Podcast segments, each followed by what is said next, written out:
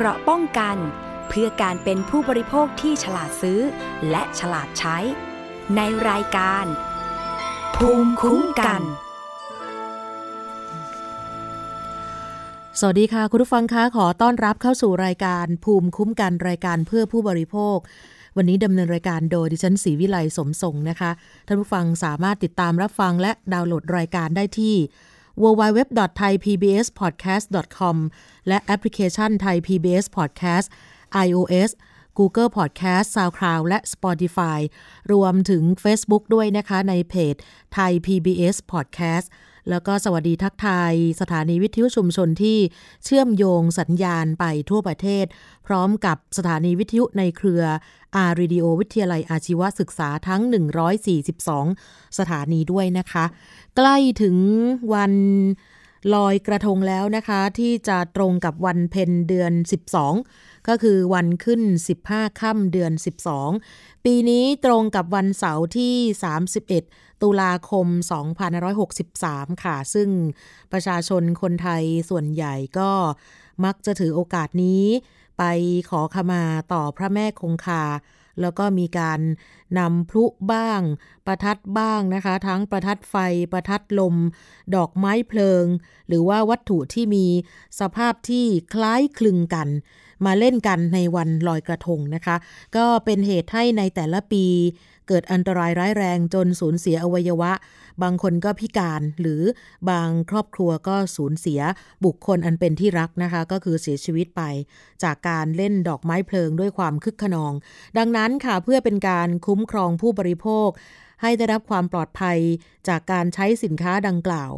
คณะกรรมการว่าด้วยฉลากจึงได้กำหนดให้ดอกไม้เพลิง เป็นสินค้าที่ควบคุมฉลากที่ต้องระบุ ข้อแนะนำในการใช้ ที่มีรายละเอียดอย่างน้อยดังต่อไปนี้นะคะ นั่นคือผู้เล่นดอกไม้เพลิงที่มีอายุต่ำกว่า 14 ปี ต้องอยู่ในการกำกับดูแลของผู้ใหญ่ ควรจะเก็บให้พ้นมือเด็ก ไม่ควรเก็บรักษาไว้ในอุณหภูมิที่สูง ไม่ควรจุดไฟใหม่ หากจุดชนวนแล้วไม่ติด ควรเล่นในที่โล่งกว้างห่างไกลจากวัตถุไวไฟ และมีคำเตือนด้วยว่า ต้องระบุให้ชัดเจนว่า อาจมีอันตรายอาจถึงตายหรือพิการ หากเล่นไม่ถูกวิธีหรือคึกขนอง ซึ่งในวันลอยกระทงปีนี้นะคะ ทางสคบสำนักงงานคณะกรรมการคุ้มครองผู้บริโภค ขอแจ้งเตือนประชาชนนะคะ ที่ประสงค์จะซื้อสินค้าดังกล่าวมาเล่น ขอให้อ่านฉลาก และปฏิบัติตามคำแนะนำคำเตือนอย่างเคร่งครัดค่ะเพื่อความปลอดภัยในชีวิตและทรัพย์สินของตัวท่านเองนะคะ ทั้งนี้ถ้าหากว่าผู้ใดฝ่าฝืนในการขายสินค้าที่ควบคุมฉลากโดยไม่ติดฉลากตามที่กฎหมายระบุไว้ ต้องระวางโทษจำคุกไม่เกิน 6 เดือน หรือปรับไม่เกิน 1 0 0 0 0แบาท หรือทั้งจำทั้งปรับ ส่วนผู้ผลิตเพื่อขาย หรือผู้สั่งหรือนำเข้ามาในราชนาจักรเพื่อขายต้องระวางโทษจำคุกไม่เกิน 1 ปี หรือปรับไม่เกิน 2 0 0แสนบาท หรือทั้งจำทั้งปรับตามพระราชบัญญัติคุ้มครองผู้บริโภค ปีพุทธศักราช 2522 และที่แก้ไขเพิ่มเติมนะคะ นี่คือเป็นสิ่งที่ ปีทุกเทศกาลก็จะมีการเตือนกันเกี่ยวกับเรื่องของการเล่นดอกไม้เพลิง หรือว่าประทัดนะคะในช่วงวันลอยกระทง แล้วก็จะมีเกิดอุบัติเหตุขึ้นเป็นประจำนะคะ ปีนี้ก็เช่นกันเขาก็ต้องมีการเตือนนะคะ แต่ว่าอาจจะยังมีคนลักลอบนะคะในการขายให้กับเด็กอยู่เสมอๆนะคะ แล้วก็ทุกปีด้วยเหมือนกันนะคะ ในช่วงลอยกระทงเนี่ยก็จะมีเด็กที่ได้รับบาด เจ็บนะคะสำหรับในส่วนของการจุดพลุจุดประทัดนี่นะคะ ซึ่งในกรุงเทพมหานครสำหรับปีนี้นะคะ รู้สึกว่าจะมีการประกาศห้ามแล้วนะคะสำหรับในการจุดพลุดอกไม้ไฟ และประทัดในวันลอยกระทงนะคะ ก็ถือว่าเป็นการประกาศห้ามตั้งแต่เนิ่นๆแล้วนะคะ ซึ่งทุกปีก็มีการออกประกาศนี่แหละค่ะแต่ว่าด้วยความที่ บางร้านนะคะ ร้านค้าปีกย่อยเนี่ยก็จะสวยโอกาสนี้ในการหารายได้ให้กับร้านของตัวเองนะคะ ซึ่งก็ทำให้มีการสูญเสียแล้วก็มีการบาดเจ็บกัน ปีนี้ก็เช่นกันค่ะ ทางกรุงเทพมหานคร โดยผู้ราชการกรุงเทพมหานครพลตำรวจเอกอัศวินขวัญเมือง ก็บอกว่าทางกรุงเทพมหานครมีความห่วงใยพี่น้องประชาชนจึงได้ออกประกาศ เรื่องมาตรการป้องกันอันตรายจากการจุดและปล่อยบั้งไฟ พลุตะไลโคมลอย โคมไฟ โคมควัน หรือวัตถุอื่นใดที่คล้ายคลึงกันในช่วงวันลอยกระทงนะคะ จริงๆก็ห้ามกันเป็นประจำ ทุกปีนะคะ แต่ก็เดี๋ยวต้องรอดูนะคะว่าจะมีคนฝ่าฝืนไหม แต่ว่าถ้าไปดูโทษอย่างที่บอกนี่นะคะ ใครที่ฝ่าฝืนเนี่ยมีสิทธิ์ติดคุกนะคะ ตั้งแต่ 3 ปีขึ้นไปจนกระทั่งถึงปรับตั้งแต่ 60,000 บาทนะคะ ประทัดทุกชนิดก็ เล่นไม่ได้นะคะ ท่านผู้ว่าราชการกรุงเทพมหานคร อาศัยอำนาจตามพระราชบัญญัติระเบียบบริหารราชการกรุงเทพมหานคร ในมาตรา 49 ค่ะ ที่มีการกำหนดมาตรามาตรการป้องกันอันตราย จากการจุดและปล่อยบั้งไฟ พลุตะไลโคมลอยโคมไฟโคมควัน ที่วัตถุอื่นใดที่คล้ายคลึงกัน ก็ขอความร่วมมือจากผู้ผลิตที่อาจจะมีการสะสม นะคะเรื่องของอสินค้าอยู่ตอนนี้นะคะ แล้วก็ขอความร่วมมือว่าอย่าใช้นะคะอย่ามีการขายกันนะคะสำหรับในช่วงเวลานี้ เพราะว่าอาจทำให้เกิดการสูญเสียนะคะ ใครที่ทั้งผลิตและสะสมแล้วก็ขายเนี่ยนะคะ ต้องได้รับอนุญาตจากนายทะเบียนท้องที่ตามที่กฎหมายกำหนดก่อนนะคะ จริง ๆ มันมีกฎหมายหลายฉบับนะคะ อย่างเช่นมีประกาศของกรมอนามัยออกมา ตั้งหลายปีแล้วนะคะ เรื่องเกี่ยวกับข้อปฏิบัติการควบคุมป้องกันอันตราย จากการผลิตการสะสม การขนส่งและการจำหน่ายดอกไม้เพลิง อย่างเคร่งครัด คือถ้าใครฝ่าฝืนก็จะต้องถูกดำเนินตามขั้นตอนของกฎหมายที่กำหนดนะคะอะก็หวังว่านะคะนี่แค่หวังว่านะคะคงจะไม่มีเหตุการณ์ใด ๆ เกิดขึ้นนะคะสำหรับในช่วงของลอยกระทง ปีนี้นะคะ ที่มีการห้ามจุดพลุจุดประทัดนะคะ ใครฝ่าฝืนก็รับโทษไปเลย จริง ๆ แล้วในต่างจังหวัดก็เหมือนกันนะคะ นอกจากกรุงเทพมหานครนะคะในแต่ละจังหวัดก็มีผู้ราชการจังหวัดนั้นเนี่ยก็ได้ประกาศคล้าย ๆกันเลยนะคะห้ามปล่อยโคมห้ามจุดพลุนะคะ แต่ว่าไม่รู้ว่าจะมีคนฟังเสียงกันมากน้อยแค่ไหนนะคะสำหรับการ คุมเข้มเรื่องเอเกี่ยวกับการลอยกระทงนะคะ วันลอยกระทงเกี่ยวกับการห้ามจุดพลุสำหรับปีนี้ก็คงจะต้องติดตามนะคะ แล้วก็อีกเรื่องหนึ่งนะคะ ใครที่ชอบกินมากเลยนะคะ เกี่ยวกับหมากฝรั่งค่ะ ลูกอมด้วยนะคะ ล่าสุดนั้น กรมวิทยาศาสตร์การแพทย์ ได้มีการเปิดเผยผลการตรวจวิเคราะห์ สีอินทรีย์สังเคราะห์ใน ลูกอมและหมากฝรั่ง ที่เขามีการเก็บตัวอย่างตรวจกันตั้งแต่ปี 2560 จนกระทั่งถึงปี 2562 3 ปีเลยนะคะ เก็บตัวอย่างค่อนข้างนานจำนวน 387 ตัวอย่างพบว่า 30 ตัวอย่างหรือร้อยละ 9.8 นั้น มีการใช้สีผสมลงไปในลูกอมและหมากฝรั่งที่ไม่ได้มาตรฐาน แล้วก็บางตัวอย่างนั้นใช้สีในหมักฝรั่งที่ไม่ได้อนุญาตให้ใช้ด้วยค่ะ คุณหมอสุภกิจสิริลักษ์ รักษาราชการแทนอธิบดีกรมวิทยาศาสตร์การแพทย์ บอกว่าทางสำนักคุณภาพและความปลอดภัยอาหาร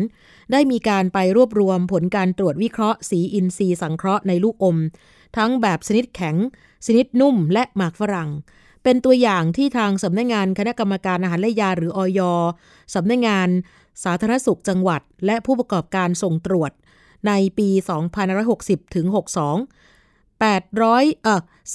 387 ตัวอย่าง ผลการตรวจวิเคราะห์พบว่ามีการใช้สีอินทรีย์สังเคราะห์ไม่เป็นไปตามมาตรฐานถึง 30 ตัวอย่าง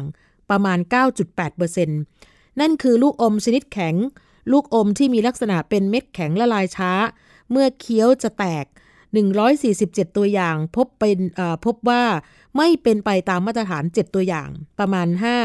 5.7%แล้วก็ตกมาตรฐานเนื่องจากว่ามีการพบสีในปริมาณตั้งแต่ 2.9 ถึง 18 มิลลิกรัมต่อกิโลกรัม อันนี้ชนิดแข็งนะคะ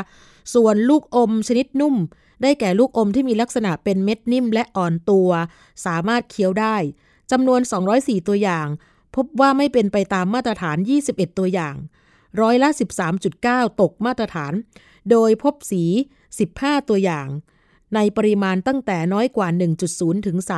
38.8 มิลลิกรัมต่อกิโลกรัม แล้วก็ใน การตรวจอีก 6 ตัวอย่างนะคะ มีสีปริมาณตั้งแต่ 2.2 ถึง 23.7 มิลลิกรัมต่อกิโลกรัมนะคะ โดยสีทั้ง 2 ชนิดนี้นะคะที่อยู่ในส่วนผสมของลูกอมนี้ เขาไม่อนุญาตให้ใช้ในลูกอมแต่อย่างใด แต่ว่ายังมีผู้ประกอบการนั้นเนี่ยเอาไปผสมในลูกอมชนิดนุ่มนะคะ ส่วนหมากฝรั่งมีการตรวจสอบทั้งหมด 36 ตัวอย่าง ก็ไม่เป็นไปตามมาตรฐาน 2 ตัวอย่าง ร้อยละ 6.3 นะคะ เนื่องจากว่ามีการเจอสีเหมือนกันค่ะ ชื่อสีว่าคิวโนไลเยลโล่ค่ะ ซึ่งสีชนิดนี้ไม่อนุญาตให้ใช้ในหมากฝรั่งแต่อย่างใด มันเป็นสีอินทรีย์สังเคราะห์นะคะ ซึ่งเป็นวัตถุเจือปนอาหารที่มีการประเมินความปลอดภัยแล้ว จริงๆ เขาอนุญาตให้ใช้เติมในอาหารได้ แต่ปริมาณที่ใช้นั้นต้องเป็นไปตามประกาศของกระทรวงสาธารณสุขนะคะ ปีพศ 2561 เลขที่ 389 เรื่องวัตถุเจือปนอาหารฉบับที่ 5 ซึ่งลูกอมและหมากฝรั่งนั้นถือว่าเป็นอาหารที่อนุญาตให้ใช้สีอินทรีย์สังเคราะห์ได้ เพื่อเป็นการเติมแต่งผลิตภัณฑ์แต่ว่าปริมาณและชนิดของสีที่ใช้นั้นต้องเป็นไปตามประกาศของกระทรวง สาธารณสุขเท่านั้น ทีนี้จากการรวบรวมข้อมูล ผลตรวจวิเคราะห์ในระหว่างปี 60 ถึงปี 62 นี้ ยังคงตรวจพบว่ามีการใช้สารอินทรีย์สังเคราะห์ทั้งในลูกอมและหมากฝรั่ง ที่ไม่เป็นไปตามมาตรฐานอยู่บ้างค่ะ โดยสีอินทรีย์สังเคราะห์นั้น เป็นสารเคมีชนิดหนึ่งใช้แต่งสีอาหาร ให้มันมีสีสันที่น่ากินมากขึ้น ถ้าหากว่าร่างกายได้รับเข้าไปในปริมาณมาก หรือบ่อยครั้งก็ย่อมจะก่อให้เกิดอันตรายได้ อย่างเช่น สีก็จะไปเคลือบ เยื่อบุกระเพาะอาหารและลำไส้ทำให้น้ำย่อยอาหารออกมาไม่สะดวก อาหารก็จะย่อยยาก แล้วก็เกิดอาการท้องอืดท้องเฟอ้อได้ รวมถึงอาจจะไปขัดขวางการดูดซึมอาหารก็ทำให้ท้องเดิน น้ำหนักลด แล้วก็อ่อนเพลีย รวมถึงมีอาการคลื่นไส้อาเจียนด้วย แล้วก็ก่อให้เกิดภูมิแพ้ หรือบางคนอาจจะมีอาการของตับของไตอักเสบได้เหมือนกันนะคะ นี่คือสิ่งที่หลายคนอาจจะคาดไม่ถึงนะคะ เพราะนั้นสีอินทรีย์สังเคราะห์บางชนิดนั้นเนี่ยที่บอกว่าอาจจะก่อให้เกิดมะเร็งเนี่ยนะคะ อย่างเช่น มะเร็งต่อมน้ำเหลือง หรืออวัยวะอื่นๆ และอันตรายจากสารอื่นที่ไม่ใช่สีผสมอาหาร อย่างเช่นพวกโลหะหนัก แล้วก็ส่วนประกอบหลักของลูกอมก็คือน้ำตาล ถ้ามีการบริโภคมากเกินไป โดยเฉพาะเด็กก็อาจทำให้ฟันผุหรือว่าเป็นโรคอ้วนได้นั่นเองค่ะ นี่คือสิ่งที่พ่อแม่ผู้ปกครองหลายคนนั้นเนี่ยอาจจะไม่ได้คาดคิดถึงอันตรายกับตรงนี้นะคะ เพราะฉะนั้นก็ต้องดูแลกันให้ดีนะคะสำหรับในส่วนวนของการซื้อลูกอมและหมากฝรั่ง เพราะว่าเขาใช้สีอินทรีย์ สังเคราะห์ที่ไม่ได้มาตรฐานถึง 9.8%ด้วยกันนะคะ ที่ทางกรมวิทยาศาสตร์การแพทย์ไป เก็บตัวอย่างข้อมูลมานะคะ จาก 387 ตัวอย่างพบ 30 ตัวอย่างที่ใช้สีไม่ได้มาตรฐาน ก็ถือว่าอันตรายกับทางผู้บริโภคโดยเฉพาะเด็กเยาวชนที่ส่วนใหญ่ก็จะมีการ บริโภคหรือว่ากินลูกอมและหมากฝรั่งกว่าวัยอื่น ๆ นั่นเองค่ะ อีกเรื่องหนึ่งวันนี้ที่เราจะมีการเตือนภัยกันนะคะสำหรับผู้บริโภคจริง ๆ ในช่วงของรายการภูมิคุ้มกันก็มีการนำเสนออยู่บ่อย แต่ว่าล่าสุดนั้นเนี่ยคนที่ทำผิดแล้วก็หลอกลวงผู้บริโภคก็ไม่เคยลดลาวาศอก นะคะที่จะมีการหลอกลวงกันเป็นรายวันนะคะ ล่าสุดนั้นมีขบวนการเเรียกว่าโกงการซื้อของออนไลน์อีกแล้วนะคะ แล้วก็หนึ่งในนั้นก็เป็นดิฉันด้วยคนหนึ่งนะคะ ซึ่ง ตอนแรกก็ไม่ได้คิดอะไร เพราะว่าปกติก็จะสั่งของอผ่านออนไลน์อยู่แล้วนะคะ ไม่ว่าจะเป็นเฟซบุ๊กไอจีหรือจะเป็นแอปชื่อดังอย่าง s h อ p e e Lazada เนี่ยเราก็มีการใช้บริการกันอยู่ทุกวันนะแต่ล่าสุดเนี่ยนะคะเมื่อสักประมาณปลายเดือนกันยายนที่ผ่านมาค่ะดิฉันก็เข้าไปใน Facebook แล้วก็เห็นเสื้อผ้า ที่มันน่าจะเหมาะกับการสวมใส่ไปทำงานได้นะคะ ก็เลยคิดว่าราคาก็ไม่ได้แพงมากนะคะ แถมราคาอาจจะถูกด้วยซ้ำไป ก็ลองเข้าไปติดต่อสอบถามกับผู้ขายก็คืออาจจะเป็นแอดมินเพจนะคะ ก็เลยทักไปว่าสนใจเธอก็ทักกลับมาว่าสนใจแบบไหน ก็เลยก๊อปปี้ ชุดหรือเสื้อผ้าที่เราต้องการเนี่ยนะคะ ส่งกลับไปว่าเราต้องการแบบนี้ เธอก็บอกว่าตอนนี้ลดราคาอยู่นะ ภายในวันนี้วันเดียว หลังจากวันอื่นแล้วนี่นะคะ ราคาก็จะปรับสูงขึ้นตามปกติแล้ว แต่วันนี้จะลดราคา เพราะฉะนั้นเนี่ยเขาบอกว่าต้องอรีบโอนนะก็ตอนแรกก็จะซื้อในราคาปกติ แต่เขาบอกว่าเอาถ้าซื้อสอง ชุดขึ้นไปเนี่ยก็จะลดราคาให้อีกนะคะ ก็เลยสั่งซื้อไป 2 ชุดนะคะ มูลค่าก็จริง ๆ ก็ไม่ได้เยอะนะ ประมาณ 600 บาท แล้วก็โอนเงินกันเรียบร้อยให้ที่อยู่นะคะ ก็ก็ตอบกลับมาว่า เดี๋ยวจะรีบส่งของให้ แล้วก็ บอกในส่วนของเอเลขที่นะคะ หรือว่าที่เราจะตามของเราได้ด้วยนะคะ ซึ่งตอนแรกก็ไม่ได้คิดเพราะว่าส่วนใหญ่เราก็ไม่เคยเจอแบบนี้เพราะซื้อกันเป็นประจำทุกวัน ปรากฏว่าผ่านไปหนึ่งเดือนพอดี ของที่โอนเงินไปแล้วไม่ได้รับก็เลยเอะใจนะคะ เอาชื่อที่เราโอนไปเนี่ยเลขที่บัญชีนะคะ ของธนาคารกรุงศรีอยุธยา ก็ไปเซิร์ชใน Google ปรากฏว่า โอละแม่เลยค่ะ ก็เจอว่าคนนี้เนี่ยเป็นบุคคลอันตราย หมายถึงว่าชื่อบัญชีนี้นะคะ ซึ่งเราก็ไม่ทราบว่าคนคนนี้เนี่ยรับจ้างเปิดบัญชีหรือเปล่า หรือว่าเป็นแอดมินเองหรือไม่อย่างไร ก็เลยเข้าไปเจอ Facebook หนึ่งนะคะ ชื่อว่ารวมพลคนโดนโกงซื้อของออนไลน์นะจากเพจนี้นะคะ ก็ชื่อเพจว่า Shop of จุธารัตน์นะคะ ซึ่งหนึ่งในนั้นอยู่ในสายกับเราด้วยนะคะ เดี๋ยวไปคุยกันนะคะ กับผู้ร่วมชะตากรรมเดียวกับดิฉันนะคะ ซึ่งเป็นหนึ่งในผู้เสียหายจากการซื้อของออนไลน์จากเพจนี้ด้วยนะคะ เขาชื่อว่าน้องเชอรี่ค่ะ คุณจุธาวันสิริพินค่ะ สวัสดีค่ะ น้องเชอรี่ค่ะค่ะสวัสดีค่ะพี่ สวัสดีค่ะ วันนี้เราอยู่อยู่ในเพจที่เรียกว่า คนที่ถูกโกงด้วยเหมือนกันใช่ไหมคะ ค่ะ ใช่ค่ะ ผู้ร่วมชะตากรรมผู้ร่วมชะตากรรมเดียวกันเชอรี่เล่าให้ฟังนิดนึงค่ะว่าเข้าไปในเพจไหนเพจเดียวกันไหมเพจเดียวกันเลยค่ะ หนู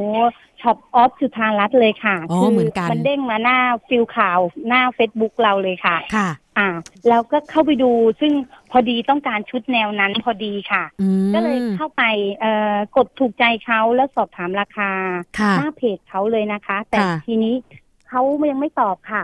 ความที่เราใจร้อนอยากได้ชุดเราก็ทักแชทเขาเลยค่ะอ่าฮะอ๋อก็คือ inbox เลยเร็วไวเลยค่ะ ค่ะอ่าค่ะ ตอบกลับมาเร็วไวต้องการไซส์ไหน เราก็แคปรูปส่งไปเลยค่ะอ่า อันนี้ไซส์นี้อย่างนี้ราคาเท่าไหร่เขาก็บอกว่า ตอนนั้นอยู่ที่โปรโมชั่นสองชุดห้าร้อยค่ะโอ้ยมันถูกมากมันน่าสนใจเพราะชุดเหมือนกันเลยค่ะ มันถูกมากค่ะ เราก็ถามเขาว่าเนื้อผ้าตามตามแบบเลยไหมคะ เพราะเราคิดว่ามันราคาถูก เนื้อผ้าอาจจะไม่ใช่ เขาก็ยืนยันว่าเนื้อผ้าตามแบบเลยค่ะ อืม อ่า เราก็ดูขยายอันเนี้ยอะโอเคตามแบบอ่า แล้วก็บอกถ้าน้องซื้อวันนี้ราคาห้าร้อยบาท เราก็ปกติก็เป็นคนช็อปออนไลน์อยู่แล้ว โอนเลยทันทีค่ะค่ะโอนเลยทันทีช็อปเสร็จก็ โอนเลยบอกขอเป็นไซส์ M นะคะ มีค่ะ มีทุกไซส์เลยเราก็เป็นไซส์ M ใช่แล้วนางก็ส่งเลขที่บัญชีมาค่ะ เราก็ด้วยความรวดเร็วโอนเลยค่ะห้าร้อยบาทค่ะ ค่ะอ่าโอนโอนไปตอนเช้านางก็บอกว่าเดี๋ยวพรุ่งนี้จะส่งค่ะ อ่า ส่งไวมากไม่ถึงพรุ่งนี้สิคะตอนเย็นค่ะ เชอรี่เข้าไปใน TikTok ค่ะเพจนางโดนประจานอยู่ใน TikTok ค่ะว่าเออ โกงไม่ส่งสินค้าค่ะโอ้โหนี่คือเราเชอรี่คือเชอรี่จะจะไวไวกว่ากว่ากว่าพี่นะคะ ของพี่นี่คือผ่านไปหนึ่งเดือนถึงจะรู้สึกตังหิดตังหิดค่ะใช่หนูประจวบเหมาะเลยแล้วทีนี้หนูก็แคปแคปแคป TikTok อะส่งไปทางช่องแชทเขาว่าทำไมพี่คะทำไมมีเหตุการณ์แบบนี้อือเออเอาอย่างนี้ถ้าพี่ไม่โอเคหนูขอเงินคืนนะคะ ค่ะ เออแล้วหนูก็พิมพ์ เขาอ่านค่ะ แต่เขาไม่ตอบ แล้วสักพักหนึ่งเขาไม่ตอบหนูก็เลยบอก ถ้าไม่อย่างนั้นหนูจะแจ้งความเขาบล็อกเลยค่ะอ๋อบล็อกเลยบล็อกหนูเลยค่ะ ค่ะ อ่า เสร็จแล้วหนูก็เลยแคปมาประจานที่หน้าเฟซตัวเองค่ะอืออ่า เสร็จแล้วก็มีรรวมชะตากรรมเยอะมากค่ะ ค่ะ เขาบอกว่าเพจนางอะโกงมานานแล้วค่ะโอ้คือเราไม่เคยรู้เลยค่ะใช่ค่ะ แล้วก็มีคนแนะนำให้ไปอยู่รวมกันที่ว่าเพจ เพจโดนคนโดนโกงปะคะรค่ะวมคนคนโดนโกงค่ะโอ้ช็อปออฟสุธารัตน์ค่ะใช่ซึ่งมีผู้รวมชะตากรรมนับร้อยเลยค่ะ ใช่นคือเพจนั้นคือเยอะมากในเพจนี้ตอนนี้สมาชิกพันกว่าคนแล้วนะคะเยอะมากค่ะเยอะมากแล้ว แล้วพวกหนูก็ติดตามมากเลย โดยการเข้าไปกดโกรธค่ะ ค่ะกดโกรธนางอะค่ะ ให้มีคนรู้สึกว่าผิดปกติ อือหืออ่า แล้วคนก็จะทักมาหาเราว่าอุ้ยพี่โดนไปแล้ว เราโดนไปแล้วอะไรอย่างเงี้ย เราไม่รู้ อืมสักพักหนูก็เพื่อกดสแปร์ค่ะพวกหนูก็รวมรวมมือร่วมมือร่วมมือกันดกับคนในสแปร์เพจอ่าค่ะใช่นางก็ไหวตัวทันค่ะ นางก็ปิดเพจค่ะ เปลี่ยนชื่อเพจใหม่เลยค่ะ คือจะาปลี่ยนเหมือนรู้สึกว่าจะเปเปลี่ลี่ยยนนชื่อเพจไปใหม่เรื่อยๆถูกไหมคะไปตั้งเพจใหม่เรื่อยๆ เพื่อจะได้หลอกใช่ต่อค่ะค่ะใช่เปลี่ยนชื่อเพจใหม่ประมาณห้าชื่อค่ะ เอาล่าสุดเลยค่ะค่ะ เสื้อผ้าราคาส่งเริ่มต้นหลักร้อยค่ะ อันนี้คือเพจล่าสุดใช่ไหมคะค่ะที่เพิ่งจะไปเปิดใหม่ เออใช่ค่ะ แล้วแล้วตอนนี้ชอยแล้วเพจนี้นะคะโปรค่ะโมชั่นแรงกว่าค่ะ คือห้าชุดหนึ่งพันค่ะ โอ้โหอ้าวห้าชุดหนึ่งพันพวกหนูก็เข้าไปกดโกรธค่ะแล้วก็มีคนทักกลับมาหาเชอรี่เนี่ย ตกสิบกว่าลายค่ะโอ้โดนคนละพันละพันละพันเลยค่ะ ค่ะอ่าก็แสดงว่าความเสียหายนี่ค่อนข้างเยอะมากถูกไหมเยอะมากณขณะนี้เยอะมากค่ะ แล้วแล้วพวกหนูสมมติว่าใครโดนอย่างเงี้ยค่ะค่ะหนูก็จะให้เขาไปแจ้งความ อ่าอายัดตอนนี้บัญชีเชอรี่มีการไปแจ้งความแล้วใช่ไหมคะ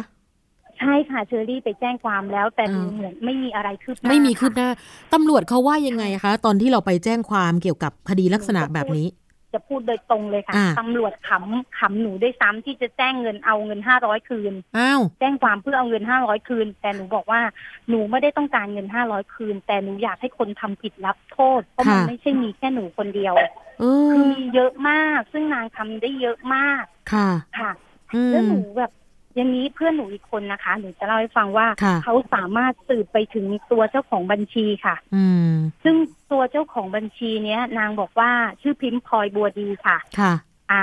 นางบอกว่านางอะ ให้เช่าบัญชีไปวันละห้าร้อยค่ะให้เช่าบัญชีอ่าให้เช่าบัญชีไปโดยบัญชีเนี้ยที่ไม่ได้ใช้ อ่าให้ฮะคนให้บุคคลคนหนึ่งเช่าไปวันละห้าร้อยหมายถึงว่าเจ้าของบัญชีนี้ก็จะได้ตังค์วันละห้าร้อยจาก คนโกงจากจากคนที่เช่าไปค่ะอ้าวอ่านั่นแหละค่ะนี่เป็นอาชีพใหม่ค่ะ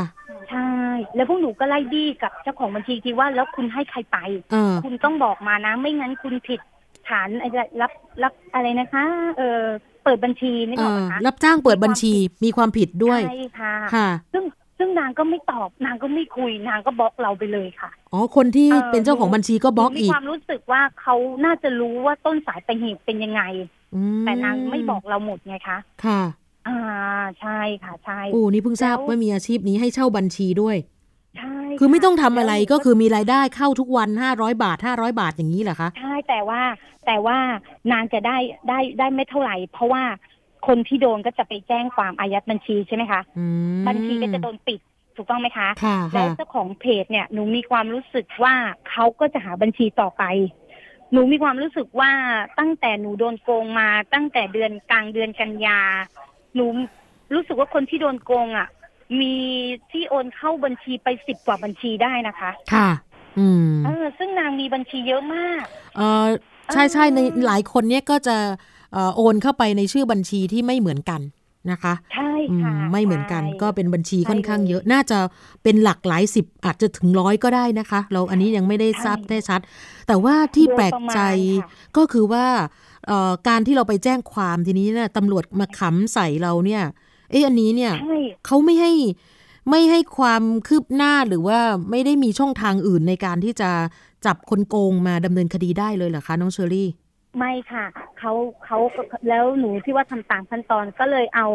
จากใบแจ้งความอะไปที่ธนาคารที่ว่าจะอายัดบัญชีใช่ไหมคะค่ะ หนูก็ไปจัดการที่ธนาคาร ธนาคารก็รับเรื่องไว้ แต่ก็ไม่ได้มีอะไรตอบกลับมาให้หนูเลยค่ะ อืม ยังไม่คืบหน้านะขณะนี้แล้วคือใช่ค่ะ ซึ่งซึ่งประมาณตั้งแต่กลางเดือนกันยาแล้วค่ะค่ะณ ปัจจุบันนี้ก็ยังไม่มีความคืบหน้าใด ๆ กับบัญชีที่ชื่อพิมพ์พลอยบัวดีเลยค่ะ โอ้นี่คนเอ่อคนละบัญชีกันนะคะที่ที่ดีฉันโดนนี่นะคะ ชื่อรัติการ อันนี้ที่โดนไปนี่อันนี้ยังไม่แจ้งความนะคะ เดี๋ยวเนี่ยเสร็จจากรายการก็จะไปแจ้งความแล้วก็เดี๋ยวจะไปสอบถามเจ้าหน้าที่ตำรวจนะคะ เดี๋ยวความคืบหน้าเราก็จะมาบอกต่อในช่วงรายการภูมิคุ้มกันของเรานะคะ เพื่อที่จะหาคนผิดมาลงโทษ หรือไม่เธอต้องยุติในการที่จะหลอกลวงสำหรับผู้บริโภคนะคะค่ะเพราะหนูมีความรู้สึกว่านางนางไม่รู้สึกสะทกสะท้านนางเปลี่ยนเพจตลอดเวลา แต่เสื้อผ้านางยังเป็นลักษณะเดิมไงคะ พวกหนูจำได้ และก็ขายในราคาถูกๆไงคะ ก็แสดงว่าไม่มีสินค้าอยู่จริง ถูกไหมในเพจนี้ไม่ได้มีสินค้าอยู่จริงก็คือไม่ได้ขายของนั่นแหละ ไม่ได้ขายเป็นมิจฉาชีพเพื่อที่จะหลอกเงินของคนที่จะซื้อของเท่านั้นเองถูก ต้องค่ะน่าจะเป็นลักษณะแบบนั้นคนโดยเฉพาะเลยค่ะค่ะ ทีนี้ในส่วนของเพจรวมพลคนโกง ซื้อของออนไลน์เนี่ย เราจะมีการรวมตัวกันหรือว่าต่อไปเราจะจัดการยังไงอะคะน้องเชอรี่คะโอ้โหมันมันไม่สามารถที่จะรวมตัวได้เลยค่ะ พี่เพราะว่าต่างคนต่างอยู่คนละพื้นที่ต้องไหมคะคนละบางคนอยู่เชียงใหม่ อุดร หนูอยู่กรุงเทพอย่างเงี้ย ซึ่งต่างคนต่าง คนละพื้นที่หมดเลยแต่หนูสามารถรวบรวมหลักฐานได้ว่าคนนี้โอนไปเท่าไหร่คนนี้โอนไปเท่าไหร่เท่าไหร่บัญชีไหนอย่างนี้สามารถทำได้ แต่ไม่สามารถที่จะรวมตัวกันได้ไงคะค่ะ นี่แหละคือปัญหาของเราไงคะซึ่งเราไม่สามารถรวมตัวกันได้ แค่นั้นเองอะค่ะ เลยยังคือเราไม่มีรูทางที่จะจัดการนางได้เลยอะค่ะ ตอนนี้ยังทำไม่ได้ ธนาคารก็ทำอะไรไม่ได้ใช่ไหมคะ ตอนนี้ ใช่ค่ะ ธนาคารก็ได้แต่ คือเจ้าของบัญชีเขาเขาบัดปฏิเสธว่าเขาไม่ใช่คนทำค่ะ คือขายบัญชีมั่งให้เช่าบัญชีมั่งอย่างเงี้ย แต่หนูมีความรู้สึกว่าถ้าตำรวจตามให้เราสักนิดว่าเช่าไปจากคนนี้คนนี้ปล่อยไปให้ใครเช่าถูกต้องไหมคะค่ะ ถ้าตำรวจตามนะจุดเนี้ย เราว่าเราต้องได้ตัวคนทำนะคะ อ่า ค่ะ ได้ไม่มีตำรวจที่จะจัดการให้เรา เดี๋ยวในโอกาสต่อไปเราคงได้คุยกันอีก แล้วก็เดี๋ยวเราจะตามกันเรื่อย ๆ เกี่ยวกับเรื่องนี้นะคะ เพราะว่าเราก็ไม่อยากให้มีผู้เดือดร้อนอีก โดนโกงอีก แล้วก็คนที่ทำผิดนั้นต้องไม่ลอยนวลอยู่แบบนี้นะคะ ถูกต้องค่ะถูกต้องเราต้องช่วยกันค่ะจัดการต้องช่วยกันคนชั่วค่ะ ท่านผู้ฟังท่านใดที่เคยเจอลักษณะแบบนี้นะคะ อย่านิ่งเฉยนะคะ ก็ไปแจ้งความแล้วก็มามารวมตัวมาเข้าเพจนะคะ ชื่อเพจรวมพลคนโกงซื้อของออนไลน์นะคะเข้าไปนะคะ เดี๋ยวก็จะเจอน้องเชอรี่นะคะ เจอดิฉันอยู่ในนั้นด้วยนะคะหนึ่งหนึ่งในผู้เสียหายเหมือนกันนะคะ เดี๋ยวเราต้องตามเรื่องนี้กันต่อไปนะคะ น้องเชอรี่วันนี้ขอบคุณมากนะคะ ค่ะค่ะสวัสดีค่ะ น้องเชอรี่จุทาวันสุริพินนะคะ หนึ่งในผู้เสียหายจากการซื้อของออนไลน์นะคะ ก็นี่เป็นผู้เสียหายจริง ๆ นะคะ ตอนนี้ทุกคนก็ไปรวมตัวกันอยู่ในเพจเพจหนึ่งนะคะทำยังไงก็ได้ที่จะเอาเธอคนนี้ นะคะมาดำเนินคดีให้ได้ แต่ก็ไม่รู้ว่าเป็นใครที่สำคัญคือมีบัญชีที่รับจ้างเนี่ยนะคะ ที่จะโอนเงินเข้าเยอะมาก ก่อนหน้านั้นทางปปงเคยเตือนแล้วนะคะสำหรับใครก็ตามที่ถูกชักชวน ให้มาเปิดบัญชีธนาคาร หรือว่าซื้อขายบัญชีให้คนอื่นเนี่ยนะคะ โดยการบอกว่าเดี๋ยวจะให้ผลตอบแทนสูงนี่แหละค่ะ มิจฉาชีพเหล่านี้นำบัญชีของคุณไปใช้กระทำผิดกฎหมายแบบนี้ คุณก็อาจจะถูกดำเนินคดีทางอาญาด้วย ในฐานฟอกเงิน มีโทษจำคุกสูงสุดถึง 10 ปีเลยนะคะ ปรับไม่เกิน 2 0 0 0 0 0บาท หรือทั้งจำทั้งปรับค่ะ ก็ฝากไว้สำหรับท่านผู้ฟังนะคะ ที่มีใครมาชักชวนให้ขายบัญชีหรือว่าเปิดบัญชีให้อย่ายอมนะคะ ต้องไปแจ้งความนะคะ ใครที่เจอลักษณะแบบนี้ก็ติดต่อทางรายการได้นะคะ เราจะพักกันสักครู่เดี๋ยวกลับมาช่วงหน้ากันต่อค่ะ เกราะป้องกันเพื่อการเป็นผู้บริโภคที่ฉลาดซื้อ และฉลาดใช้ ในรายการ ภูมิคุ้มกัน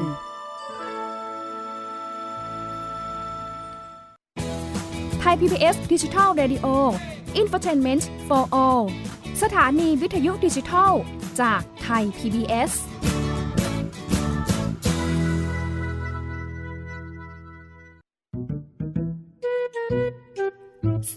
น้องนานิ พี่สาว กับนินจาน้องชาย ใช้ชีวิตอันแสนสงบสุขอยู่ในบ้านกับพ่อแม่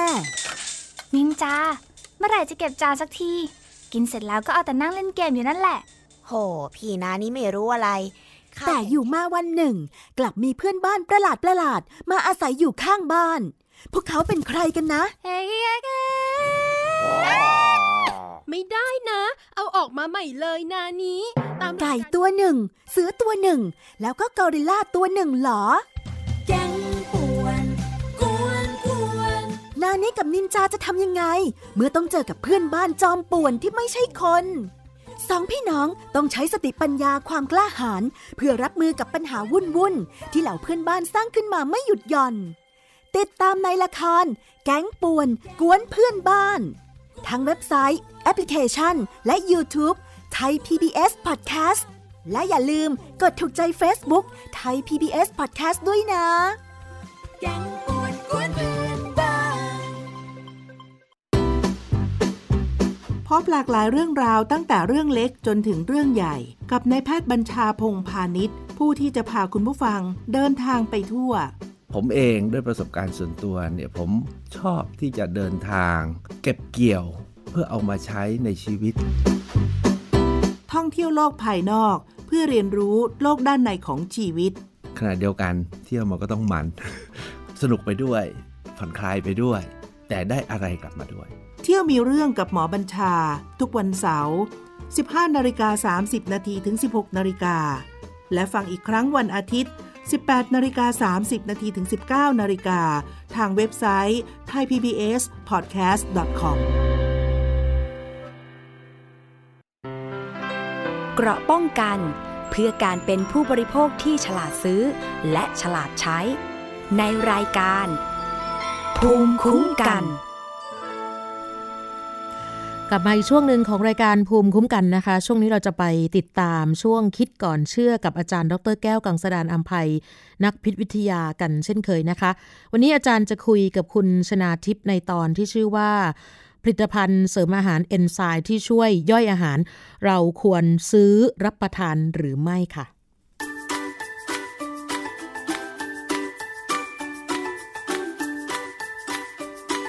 ช่วงคิดก่อนเชื่อ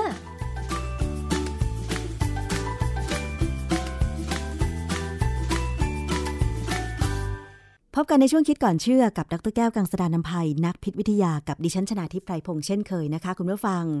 พูดถึงเรื่องของเอนไซม์ช่วยย่อยอาหารค่ะ ปัจจุบันนี้มีโฆษณาผลิตภัณฑ์เสริมอาหารที่โฆษณาว่ามีเอนไซม์ช่วยย่อยอาหาร ตรงนี้เนี่ยนะคะหลายคนอาจจะเข้าใจผิดได้ว่า ถ้าเกิดเรามีปัญหาเรื่องของการย่อยอาหารหรือว่าท้องอืดเนี่ยนะคะ จะซื้อเอนไซม์ช่วยย่อยอาหารมากิน แล้วมันจะได้ผลดีหรือไม่ เรื่องนี้มีงานวิจัยสนับสนุนอะไรบ้างนะคะ ต้องไปถามอาจารย์แก้วค่ะ อาจารย์คะเรื่องของผลิตภัณฑ์เสริมอาหารเอนไซม์ช่วยย่อยอาหารเนี่ยควรซื้อหรือไม่คะอาจารย์ คือถ้าเป็นผลิตภัณฑ์เสริมอาหารที่เขาขาย แล้วเขาบอกว่า เป็นเอนไซม์ช่วยย่อยอาหารเนี่ยถามว่าควรซื้อหรือไม่เนี่ยนะ ผมว่าเดี๋ยวฟังข้อมูลก่อนแล้วค่อยตัดสินใจซื้อค่ะ ก่อนอื่นต้องถามอาจารย์ก่อนเอนไซม์เนี่ยปกติร่างกายของเรามันก็มีอยู่แล้วใช่ไหมคะอาจารย์ ถูกต้องเนี่ยเลยสมมติบอกว่าเรื่องนี้น่าคุย เนื่องจากว่าความจริงผลิตภัณฑ์แบบนี้เนี่ย มีมาผมว่ามีมาเป็นสี่ห้าสิบปีแล้วล่ะ อยู่ในรูปของยาช่วยย่อย ค่ะ อยู่ในรูปของยาช่วยย่อย ซึ่งผลิตจาก ธรรมชาติ คืออย่างนี้เวลาเขาฆ่าสัตว์นะลงลงฆ่าสัตว์เนี่ย เวลาเขาฆ่าสัตว์แล้วเนี่ยมันจะมีอวัยวะ หลายอวัยวะเลยที่เขาต้องเก็บ แน่ ๆเลยคือตับอ่อนตับอ่อนเนี่ย มันจะเป็นแหล่งที่จะผลิตเอนไซม์ที่ใช้ในการย่อยอาหาร ในลำไส้เล็กของเรานะฮะเพราะฉะนั้นเนี่ยเอ่อโบราณมันนานแล้วเขาก็จะเก็บพวกนี้แล้วก็มาสกัดเอาเอนไซม์ โดยรวมเนี่ย เอามาทำให้แห้ง เสร็จแล้วก็เอามาขึ้นรูปให้เป็นเม็ด มันจะมีการ formulate เอ่อมีการเติมนู่นเติมนี่นะให้เป็นสูตรเฉพาะของแต่ละบริษัทนะฮะที่จะพูดให้ฟังว่า จริง ๆ แล้วสูตรที่เป็นยากับสูตรที่เป็นอาหารเสริมเนี่ย มันก็ไม่ต่างกันเท่าไหร่หรอกค่ะ อาจารย์เมื่อก่อนเนี่ย สมัยเรียนดิฉันเคยเหมือนจำข้อมูลได้ว่า ถ้าเรากินอาหารแล้วท้องอืดให้กินสับปะรดเข้าไป มันจะช่วยย่อยได้ อันนี้คือหมายความว่าสับปะรดมีเอนไซม์ช่วยเราย่อยอาหารเหรอคะอาจารย์ ถูกต้องนะฮะและในพวกผลิตภัณฑ์เสริมอาหาร หรือว่าแม้กระทั่งยาช่วยย่อยเนี่ยบางทีเขาก็เติมสารที่เป็นเอนไซม์จากสับปะรดลงไปด้วยนะฮะคือสิ่งที่ผมจะให้เข้าใจวันนี้ก็คือว่าอะไรที่บอกเป็นผลิตภัณฑ์เสริมอาหาร กับยาเนี่ยมันความแตกต่างมันคือราคาเท่านั้นเองนะอย่างของเนี่ยเขาบอกว่าอาหารเสริมเอนไซม์จากญี่ปุ่นนะ ไม่ใช่ยาลดความอ้วน จึงไม่อันตราย อันนี้ก็ไม่ผิดหรอกเขานะคำโฆษณา มันก็ไม่ผิดหรอกมันไม่ใช่ยาไม่ใช่ยาลดความอ้วน มันจึงไม่อันตรายบอกกินดีช่วยระบบเผาผลาญและระบบขับถ่าย อันนี้ก็ฟังหูไว้หูแล้วกัน ว่ามันกินแล้วดีไหม มันเป็นโปรตีนถูกต้อง เพราะว่าเอนไซม์เป็นโปรตีนนะฮะเขาบอกว่ากระตุ้นการทำงานของระบบภายในร่างกาย อันนี้ชักไม่จริงแล้วล่ะ มันกระตุ้นเฉพาะระบบการย่อย ไม่ใช่ระบบการทำงานทั้งหมดนะฮะช่วยล้างลำไส้ อันนี้ก็ไม่จริงหรอกล้างลำไส้ ถ้าจะล้างลำไส้ง่าย ๆ ก็คือกินน้ำมะขามเปียกนะให้มันถ่ายไปเลย ถ้าจัดไขมันส่วนเกินทำให้ผอมรูปร่างดี คืออันนี้ก็แล้วตัวใครตัวมันอะนะมันขึ้นอยู่กับคนว่ามีพันธุกรรมแบบไหนจะผอมหรือจะอ้วนเนี่ยพันธุกรรมเป็นตัวตัวหนึ่งที่กำหนด แล้วก็พฤติกรรมการกินก็เป็นตัวกำหนดนะ อันนี้อีกบริษัทหนึ่งก็บอกว่ากินอาหารเสริมเอนไซม์ช่วยให้เรามีปริมาณเอนไซม์ที่ดีเพิ่มมากขึ้นความจริงอย่างที่บอกแล้วว่าร่างกายเราเนี่ยผลิตเอนไซม์ออกมาเองเพื่อย่อยอาหารจากตับอ่อน ความจริงมันมีการย่อยในกระเพาะก่อน ในกระเพาะอาหารเราเนี่ย เราจะมีน้ำย่อยโปรตีน น้ำย่อยคือเป็นพวกเปปซินเปปซินเนี่ยเป็นเอนไซม์ที่ออกมาจากกระเพาะอาหารจะย่อยโปรตีนให้เล็กลงในระดับหนึ่ง คือไม่ได้ย่อยจนเป็นกรดอะมิโนที่จะดูดซึมมันไปใช้ได้ เพราะในกระเพาะอาหารเนี่ยไม่มีการดูดซึมกรดอะมิโนจากนั้นเนี่ยพอเปปซินย่อยโปรตีนให้เล็กลงไปแล้วเนี่ยเราเรียกว่าโพลิเปปไตด์ได้โพลิเปปไตด์เนี่ย พวกนี้จะลงไปลำไส้เล็กในลำไส้เล็กเนี่ยจะมีเอนไซม์จากตับอ่อนย่อยทั้งโปรตีน ย่อยทั้งอีกตัวหนึ่งก็จะเป็นตัวที่ย่อยแป้ง อีกตัวหนึ่งก็จะเป็นตัวย่อยไขมันนะฮะเพราะฉะนั้นโดยหลักการแล้วเนี่ย อาหารส่วนใหญ่จะถูกย่อยในลำไส้เล็กนะฮะแล้วก็กลายเป็นโมเลกุลเล็ก ๆ เป็นกรดอะมิโน เป็นกรดไขมันเล็ก ๆ เป็นแป้งตัวเล็ก ๆ เนี่ยแล้วดูดซึมเข้าไปในร่างกายเรานะไปใช้ เพราะนี้คนบางคนเนี่ยมีปัญหาคือกินมากเกินไปคนบางคนมีปัญหาคือสร้างเอนไซม์ในตับอ่อนน้อยลง คือมันอาจจะเป็นเพราะว่าเขามีสภาวะที่ผิดปกติ หรืออะไรก็ตามเนี่ยมันขึ้นอยู่กับ แต่ละบุคคล เพราะฉะนั้นเขาจะรู้สึกว่าท้องอืดท้องเฟ้อเพราะอะไร ก็เพราะว่าอาหารพอมันไม่ถูกย่อย มันก็ลงไปลำไส้ใหญ่แบคทีเรียที่อยู่ในลำไส้ใหญ่เนี่ย เวลามันกินอาหารที่เหลือจากของเรากินแล้วเนี่ย ส่วนใหญ่มันจะปล่อยแก๊สออกมาบ้างพอสมควร บางตัวเนี่ยปล่อยแก๊สไข่เน่าออกมาบางตัวปล่อยแก๊สที่เป็นไฮโดรเจนออกมา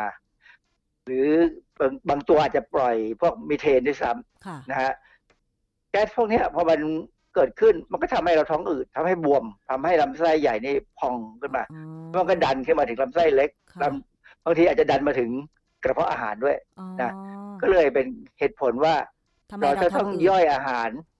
เราต้องย่อยอาหารในลำไส้เล็กให้หมดพยายามเหลือให้แบคทีเรียพอสมควรเท่าที่มันต้องการ คือพวกใยอาหารพวกอะไรก็ตามนะคืออย่าให้มีสารอาหารที่จำเป็นโปรตีนแป้งไขมันเนี่ย ลงไปให้แบคทีเรียกิน เพราะว่ามันสร้างแก๊สตั้งตั้งไอ้พวกเนี้ยนะทำให้เราท้องอืดท้องเฟ้อค่ะมีหน้าละอาจารย์ คือพักหลังๆดิฉันเองก็รู้สึกว่าถ้าไม่ได้ขยับร่างกายแล้วกินอาหารลงไปเนี่ย แล้วกลับมานั่งทำงานที่โต๊ะต่อเนี่ย รู้สึกท้องอืดท้องเฟ้อเป็นเพราะสาเหตุอาหารไม่ย่อยแล้วแบบที่อาจารย์อธิบายหรือเปล่าคะใช่ฮะอาหารไม่ย่อย อันนี้อาจจะเป็นเพราะว่ากินมาก แต่ละมือไม่มากนะอาจารย์ คืออย่างนี้ เวลากินอาหารจริง ๆ เนี่ยนะควรจะกินจนรู้สึกว่ายังไม่ถึงกับอิ่ม อย่าให้อิ่มนะแล้วหยุดไปกินผลไม้กินอะไรก็ตาม มันจะพอดีพอดี จากนั้นเนี่ยพอกินดื่มน้ำลงไปเนี่ยนะมันจะอิ่มพอดี แต่ถ้าเรากินอาหารจนอิ่ม แล้วอาจจะมีเติมด้วยผักผลไม้หรือเติมเครื่องดื่มไปเติมชากาแฟตบตูดตบท้ายด้วยขนมเนี่ยนะมีปัญหาเลย จะอืดเพราะว่ามันเกินนะฮะ อาจารย์แล้วปกติถ้าสมมติว่าร่างกายเราเนี่ยสร้างเอนไซม์มาไม่พอที่จะช่วยย่อยอาหาร การกินไม่ว่าจะเป็นผลไม้ที่ช่วยย่อยอาหาร เช่นสับปะรด หรือว่าผลิตภัณฑ์เสริมอาหารที่โฆษณากันอยู่เนี่ยนะคะ มันจะมีผลยังไง มันจะมีผลเหมือนเอนไซม์ในร่างกายเราไหมมีผลเหมือนคือมันก็ทำหน้าที่ในการย่อยเหมือนกัน การทำงานของเอนไซม์อย่างเช่นโปรตีนเนี่ยนะโปรตีนในเอนไซม์ ชื่อรวมๆเนี่ยเขาจะเรียกว่า protease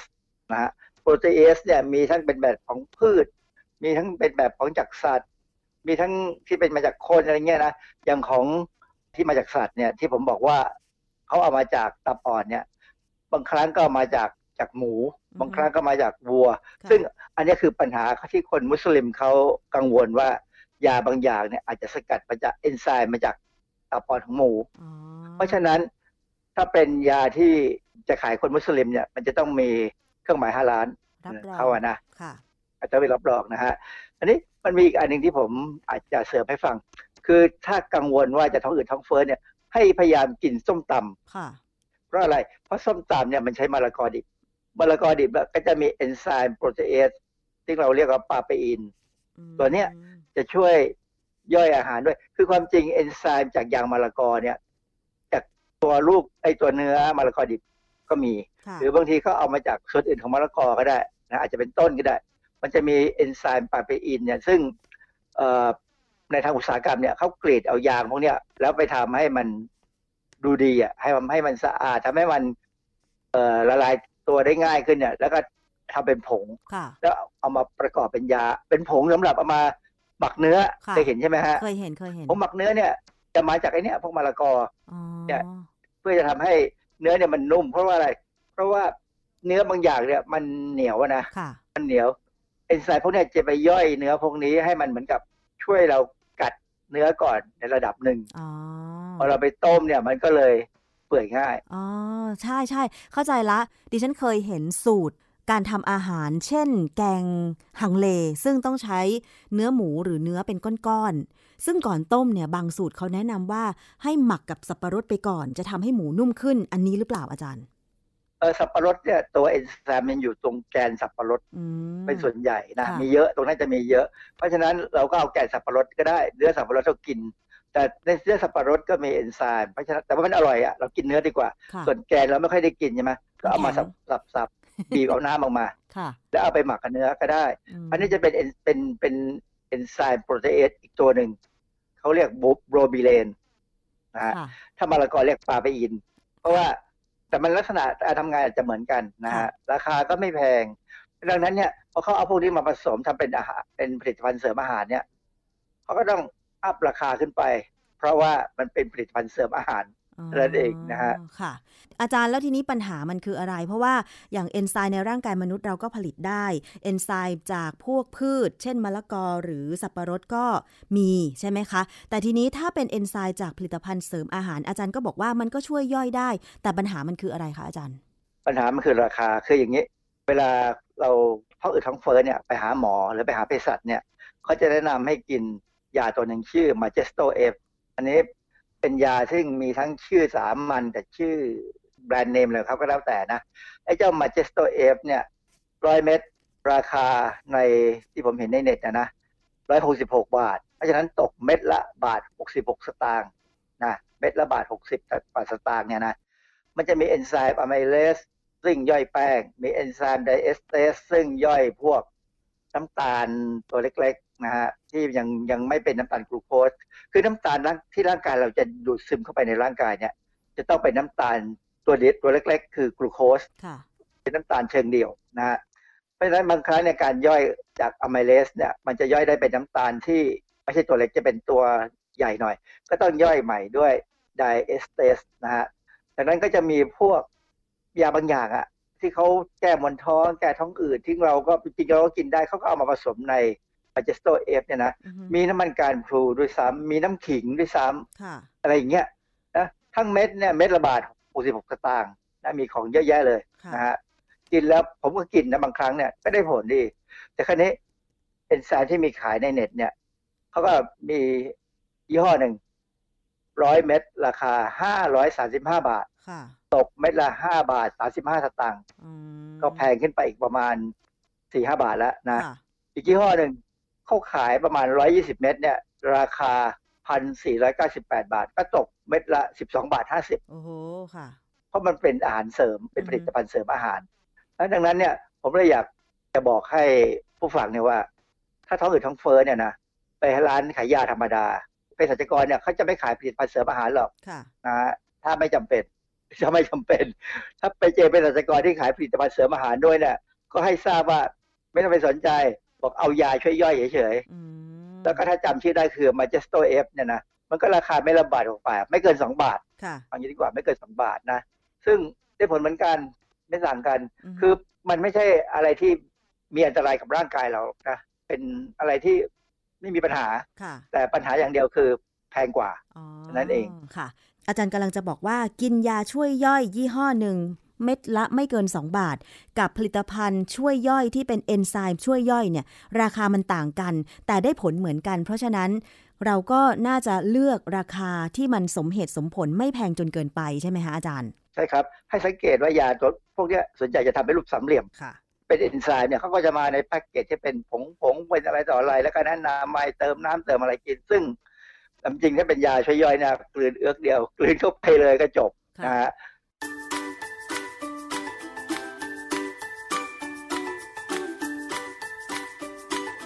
ช่วง คิดก่อนเชื่อ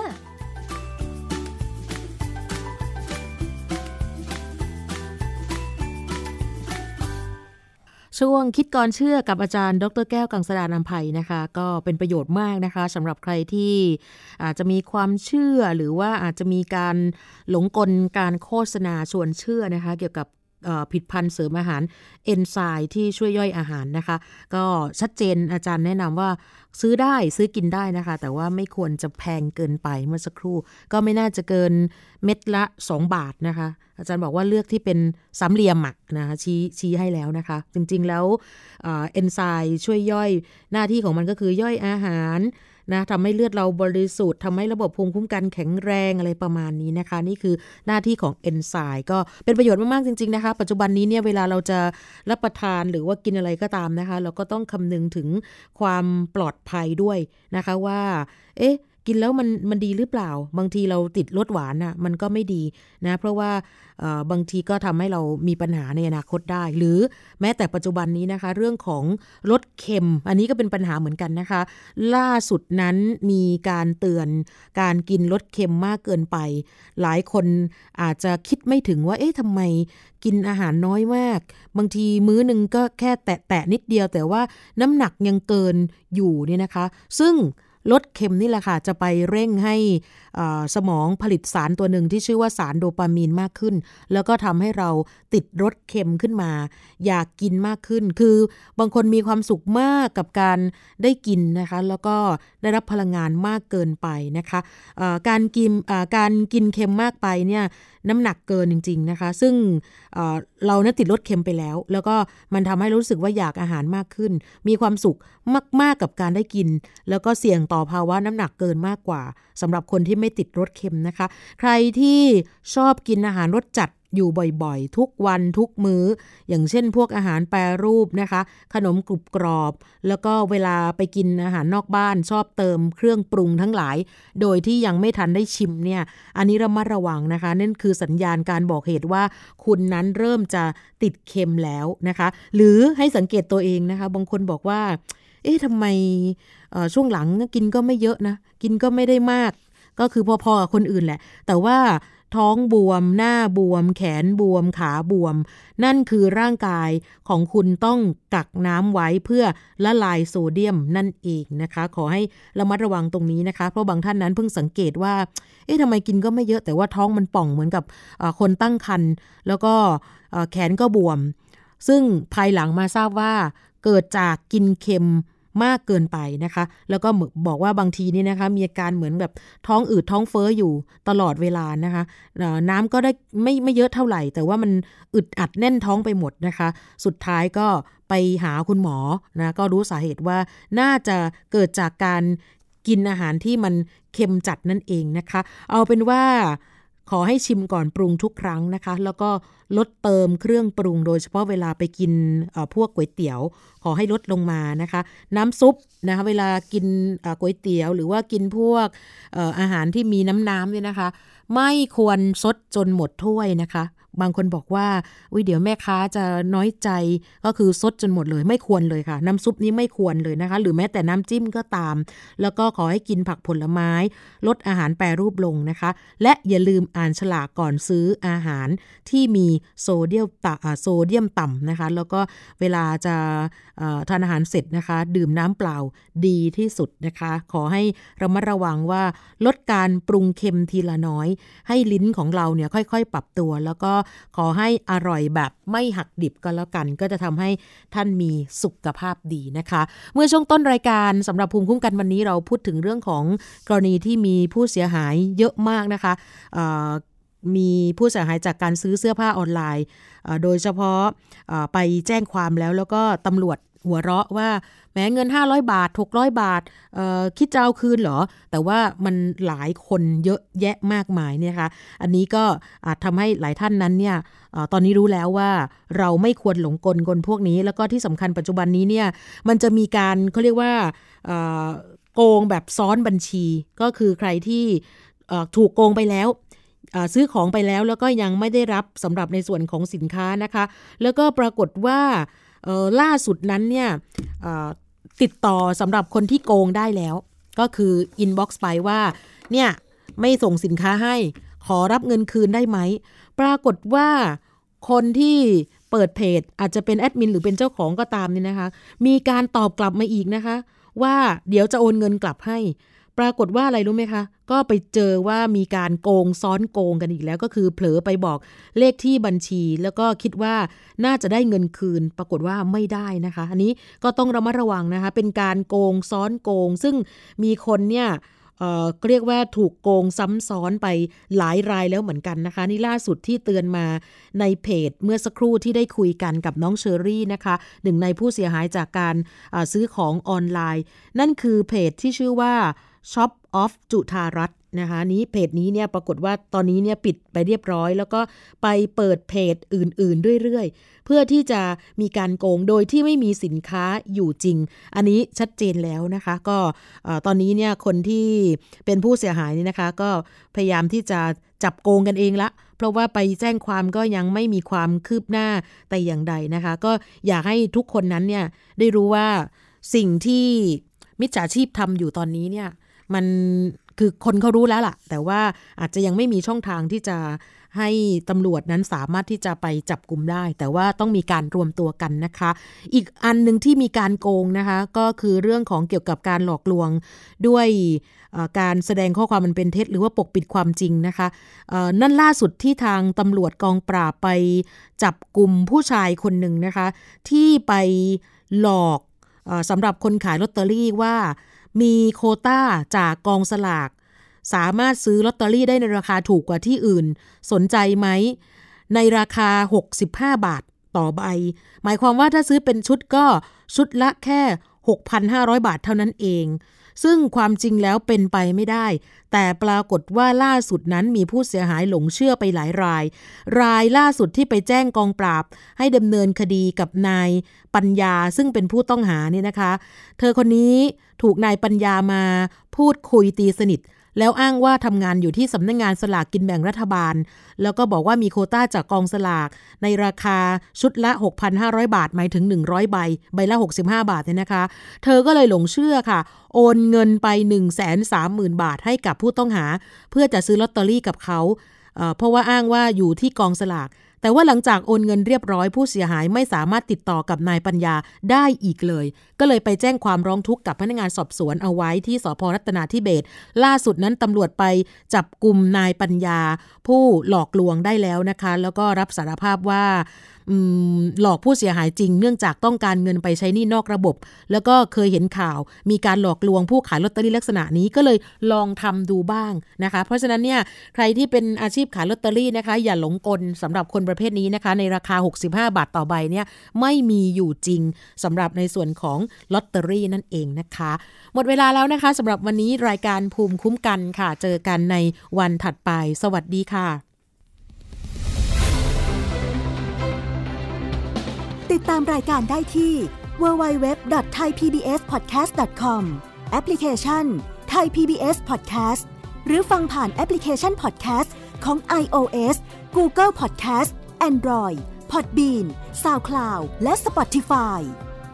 ติดตามความเคลื่อนไหวของรายการและแสดงความคิดเห็น โดยกดถูกใจที่ facebook.com/thaipbspodcast